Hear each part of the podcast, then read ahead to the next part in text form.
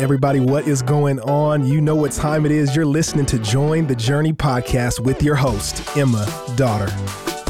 Thanks for joining. We are kicking off the book First Samuel today. Uh, if you have been following along this whole year, you know that today is the first day in our new Volume 2 journals from Genesis to Jesus. If you haven't yet picked one up, you can get those on Amazon for both adults and kids. We'll put that link in the description. All that said, I am here in the podcast studio with today's Devo writer, Haley Oberle. Hi, everybody. It's so good to be here. I am so glad you're here, Haley. I, I can't think of a better person to kick off the book of First Samuel with. Uh, it's a great time to invite new friends to read along with us uh, as we start this book. But uh, you get to meet new friends pretty regularly through your service area. Would you share a little bit about what you do? Yes, I do. So, I am a launcher of single girls community groups where, as they are starting to become members of Watermark, they join a group of gals where they are getting ready to launch together. So I meet with them every week for about six to eight weeks, and we go through the launch curriculum. We will dive through Watermark's Heart Behind Community, which is ultimately God's Heart Behind mm-hmm. Community. We'll talk about the core values that Watermark has. We also talk about what accountability looks like. We look, uh, we talk about what confession looks like with one another, and just ultimately doing life together as Christ followers. I love it. If you are listening and you are not in a community group, and are local to Dallas and you aren't a member, there's actually a membership class coming up on August 13th, 2023. And if you're listening to this episode way later, the link is in the episode description so you can continue to consider getting plugged in at Watermark. But all of that said, we're in 1 Samuel 1, kicking off the book. And to set it up for us, essentially, we've got this guy with a name that's relatively more challenging to pronounce Elkanah, Elkanah, something like that. And he's got two wives, Hannah and Peninnah. And the difference between the two is that Peninnah has kids, she's got a lot of them. Hannah doesn't have any.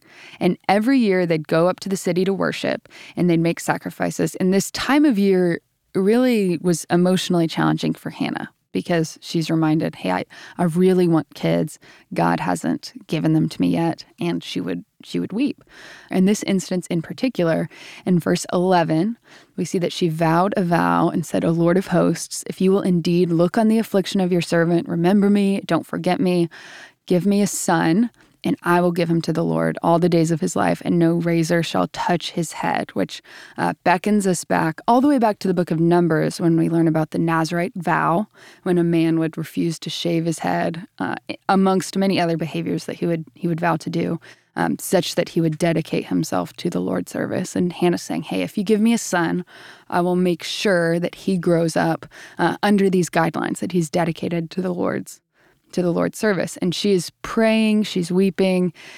And in 14, this guy Eli is like, Are you drunk? What's what's going on here? like she is she is grieving. She's very sad. She's longing for this, pouring out her heart to the Lord very honestly.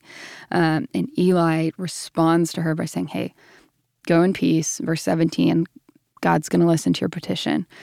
And ultimately, uh, we see that God does hear her, and she's going to conceive and have a son named Samuel. And as she said she would do, he is going to be uh, given to the Lord, dedicated to the Lord's service.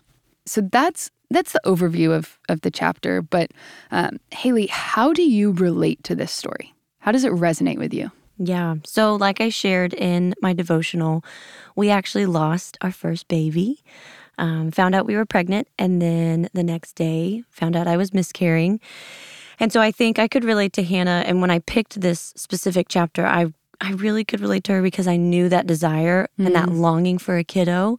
During that time, thankfully, God had surrounded me with lots of women who had unfortunately also miscarried their, their sweet babies, and they got to show me what it looked like to grieve with hope. They got to show me just the kindness of God in that specifically. One of my dear friends shared um, just a story that she had, and she just felt God say, I have your babies. Hmm. I love your babies more than you do, and they're in my arms. And so, by God's grace, we got to have another kiddo here on this earth, and it is such a gift. And now we're cooking another baby too, so yeah, that's exciting. Are. Yeah, you um, are. So that's really exciting. But just the idea that I could relate to Hannah, knowing just even if it's not a child, even if it's, you know, a job that you're looking for, financial provision, whatever it is that you are resting in and taking to God, He hears us. He is listening. And so in 1 John 5 14 through 15, um, I found that this verse says, This is the confidence we have before Him. If we ask anything according to His will, He hears us. And if we know that He hears whatever we ask, we know we have what we've asked of Him. And Hebrews 4:16 says, "Therefore, let us approach the throne of grace with boldness, so that we may receive mercy and find grace to help us in time of need." So good. I love that we're we're kicking off the new journals here that we're entering kind of the second stage of Israel's history as we begin First Samuel. And one commentator uh, they say about this chapter. First Samuel 1 is presented as a conventional birth narrative which moves from barrenness to birth. Laid over that plot is a second rhetorical strategy which moves from complaint to thanksgiving. Wow. She's she's desperate to have a kid and then she gets to celebrate that she has one, just like is true in your story. With the use of the second strategy, the birth narrative is transposed and becomes an intentional beginning point for the larger Samuel, Saul, David narrative. Hannah's story begins in utter helplessness, silence. It anticipates Israel's royal narrative, which also begins in helplessness. As Hannah moves to voice, so Israel's narrative moves to power in historical process. Both Hannah's future and Israel's future begin in weakness and need and move toward power and well being. The narrative of 1 Samuel 1 functions to introduce the theological theme of cry to thanks, which appears in the larger narrative in terms of Israelite precariousness and Yahweh's powerful providence. Our chapter corresponds canonically to 2 Samuel 24, which portrays David, in the end, like Hannah, as a needy, trusting suppliant. The two chapters, witness to vulnerable faith, together bracket Israel's larger story of power which I thought was just such an interesting way to think about this this chapter. The desperation moving toward the Thanksgiving is a theme that we'll see uh, as we as we follow Israel throughout the rest of First and Second Samuel. But with that theme in mind, uh, what is the challenge or application for us as we respond to what we read here in First Samuel one? Yeah, I think ultimately, do we trust God? Do we trust mm. God with the outcome of our of our prayers? Whether or not he gives us what we desire or what we're asking for, can we trust him to give us what we need? Maybe not what we want all the time, but what we what he knows is best for us. Mm. What does that look like for you now? When is that hard? And when have you seen big wins? Yes. So we navigated last year. Um, one of the husbands in our community group passed away. Mm. And so we got to watch um, his wife trust deeply in the Father. We got to watch her pray fervently for his care and provision over her life. We prayed that we would be a place that she could come to, that we could serve and care for her in that way. And ultimately, we just got to watch how God provided for her. And He was answering our prayers to care for our friend who no longer had her husband. Mm.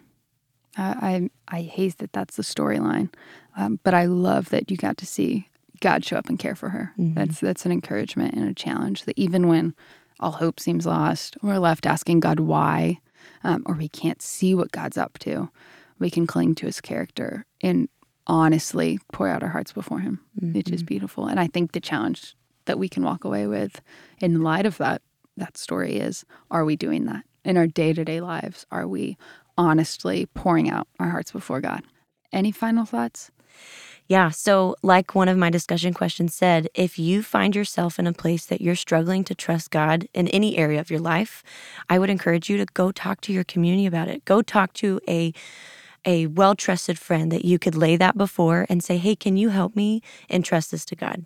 Can you help me trust whatever his answer is mm-hmm. in the long run? So good. Haley, thank you for being here. Friends, thank you for joining. It's not too late to invite new friends to read along with us. And as always, I'm so glad we're all on this journey reading the Bible together. Hey, we want to thank you for listening and we hope you enjoyed the episode. Did you know that you can help support Join the Journey by rating and reviewing this podcast? And if you're willing, we'd love it if you subscribe because the more you download, the easier it will be for new friends to find the podcast.